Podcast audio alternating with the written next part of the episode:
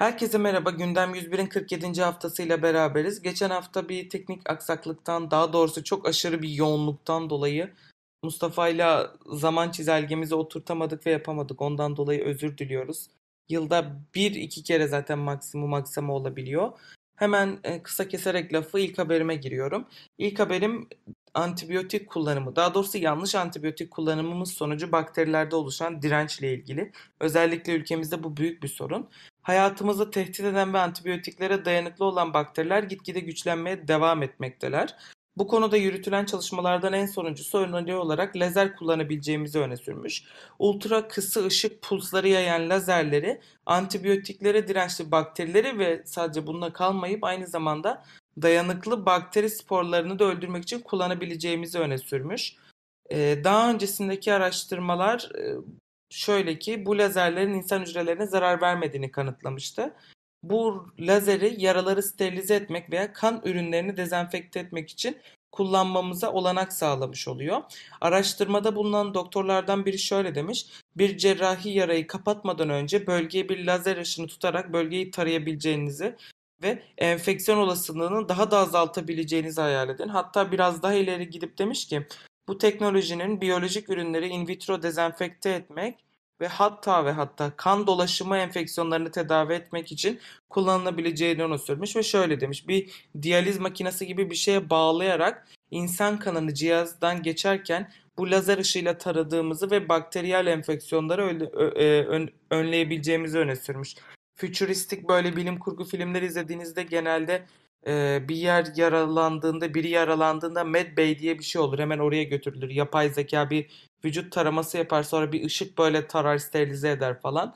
Hep böyle bilim kurgu geliyordu ama aslında bu e, teknolojiyle bunu uyumlu kılmış olduk. Yani siz bir operasyon masasında yatarken lazerle bütün vücudunuzun taranarak aslında sizin dezenfekte edilerek sterilizasyonun sağlanması mümkün kılınmış olunuyor bu teknolojiyle.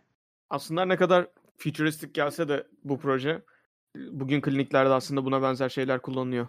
Ee, ne deniyor? Laser treatment denen olaylar bunlar. İşte belirli bir süreyle oradan ayarlarını yapıyorsunuz makinenin. Çok pahalı şeyler de değil aslında bunlar. Türkiye'de çok görülmese de benim şu an bulunduğum ülkede hatta bunu açıkça söyleyeyim Amerika'dayım ben şu anda. O yüzden zaman konusunda birazcık zorluk yaşıyoruz belki Amerika'da bu oldukça yaygın laser treatment denen olay.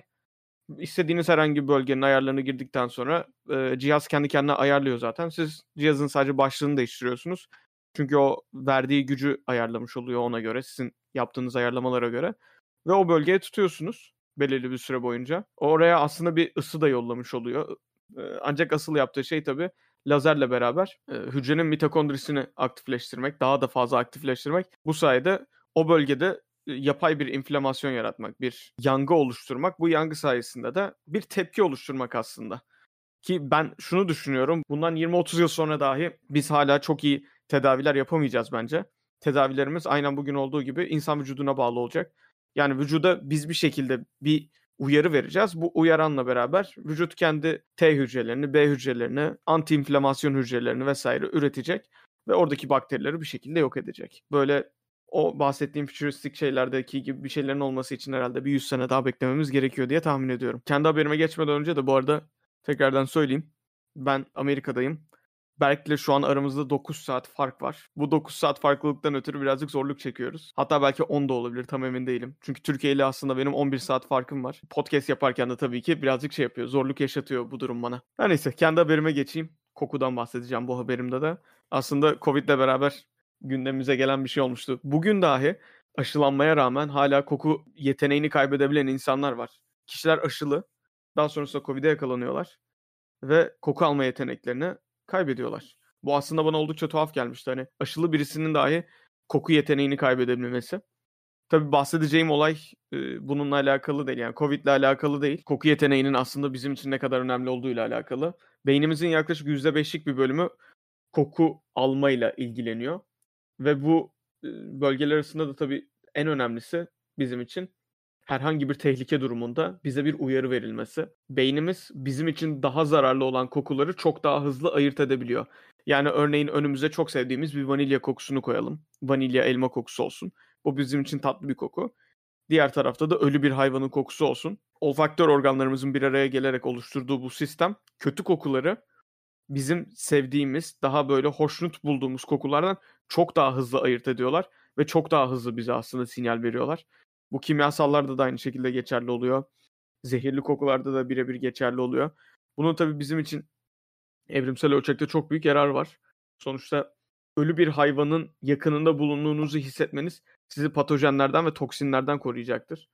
Öbür taraftan sizin için yenebilir bir şeyin kokusunu almanız, birazcık daha geç almanız çok önemli olmayacaktır açıkçası. Bence hem duyu organımız hem de görme organımızın da bu konuda kötüyü daha hızlı seçtiğini düşünüyorum ben. Sonuçta bir evrimsel seçilim sürecinden bahsediyoruz.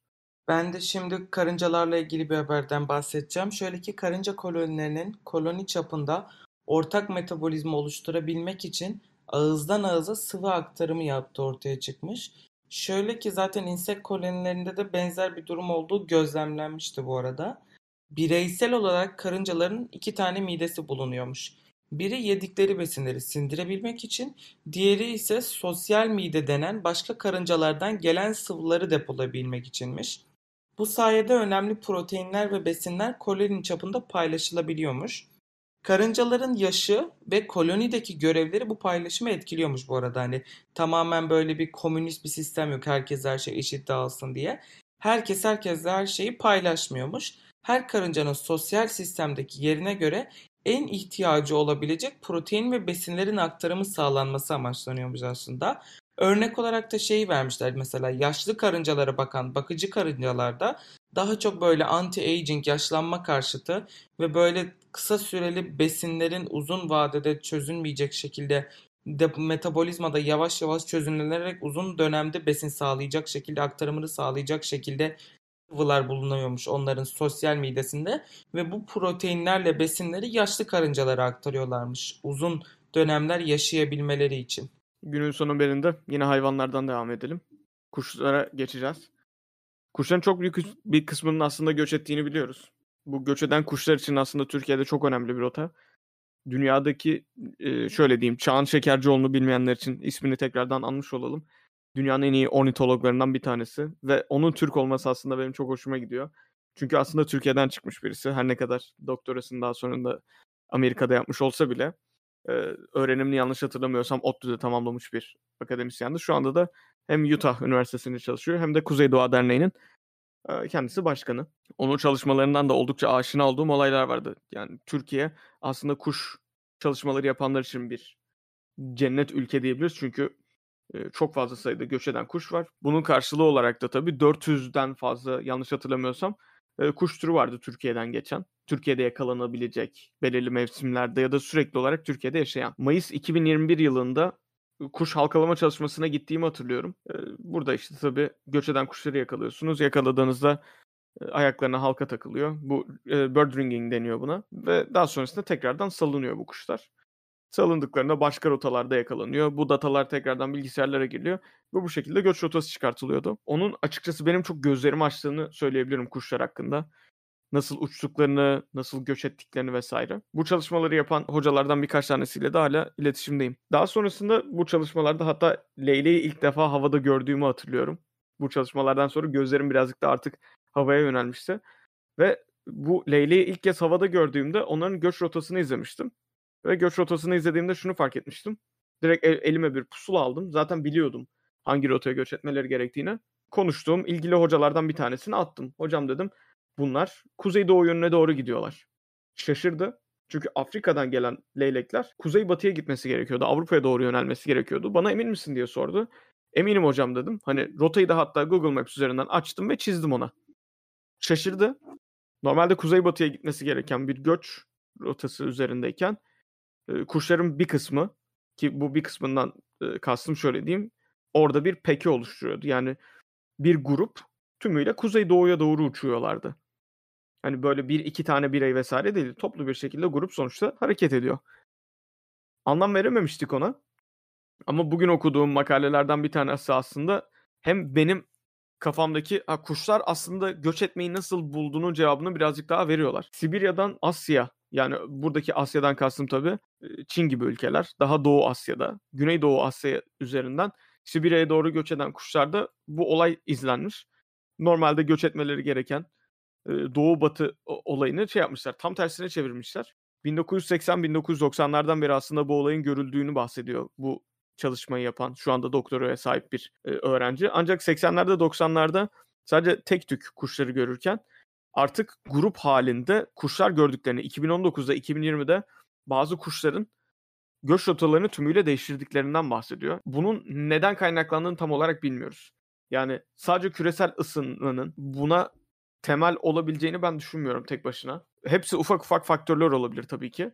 Ee, diğer bir taraftan çünkü faktörlerden bir tanesi de şehirlerin oluşması, ışığın, gürültünün artması, hava alanlarında kuş kaçıranların bulunması, insanların avlanma yapması, hani bunun gibi olayların bu faktörlerin böyle üst üste eklenmesiyle kuşların rotalarının değiştirildiği ya da kendilerinin bu rotayı değiştirmeleri gerektiği gibi bir algı oluştu sanırım kuşlarda. Ve bu sayede aslında rotalarını değiştirmeye başladılar. 80'lerde 90'larda ilk kez rotalarını değiştiren kuşların bazı bireyleri kendi çocuklarını sonuçta dünyaya getirdiler ve onlar aslında bu rota olaylarını belki de devam ettirmeye başladılar. Açıkçası kafamda şu vardı benim bu makaleyi okuyana kadar. Cevabını bilmiyordum daha doğrusu. Kuşlar göç etmeyi nereden öğrendiler? Nasıl buldular? Bu doğru rotayı nasıl uçuyorlar? Hatta National Geographic'te bir belgesel vardı Tarkan'ın seslendirdiği. Büyük göçtü yanlış hatırlamıyorsam. Onda da şeyi hatırlıyorum böyle göç eden kuşları vesaire hatırlıyorum. O göç rotasını acaba nasıl öğreniyorlar vesaire diye düşünüyordum. Aslında bir deneme yanılma olayının olduğunun farkına vardım bu makaleyi okuyunca. Yani kuşların hepsi aslında aynı rota üzerinde gitmiyorlar. Bazıları yine dağılabiliyor. Ancak dağılanların çok büyük bir kısmı ölüyor. Aynı grup içerisinde kalabilenler yaşıyor. Diğer taraftan belirli etmenler sebebiyle o grubun rahatsız hale rahatsız hale gelmesi aslında tek tük olup hayatta kalabilenlerin şansını arttırıyor ve o şansı artanlar daha uzun süre yaşıyorlar, daha fazla çocuk dünyaya getiriyorlar ve onların çocukları o babalarının izlediği tuhaf rotayı izlemeye başlıyor ve bizim alışık olduğumuz kuş rotaları değişmeye başlıyor sanırım. Tabii bu benim hipotezim. Bu doktora çalışmasını yapan e, kişinin hipotezini yansıtıyorum birazcık da. Ve bu gidişle aslında Türkiye üzerinden bazı kuşların rotalarının çekilebileceği ya da Türkiye üzerinden uçmayan bazı kuşların belki de Türkiye üzerinden uçmaya başlayabileceği gibi şeyler görebiliriz. İleride ne olacağını açıkçası göreceğiz birazcık. Günün son haberi de buydu açıkçası. Bizi dinlediğiniz için teşekkür ederiz. Haftaya görüşmek üzere, hoşçakalın.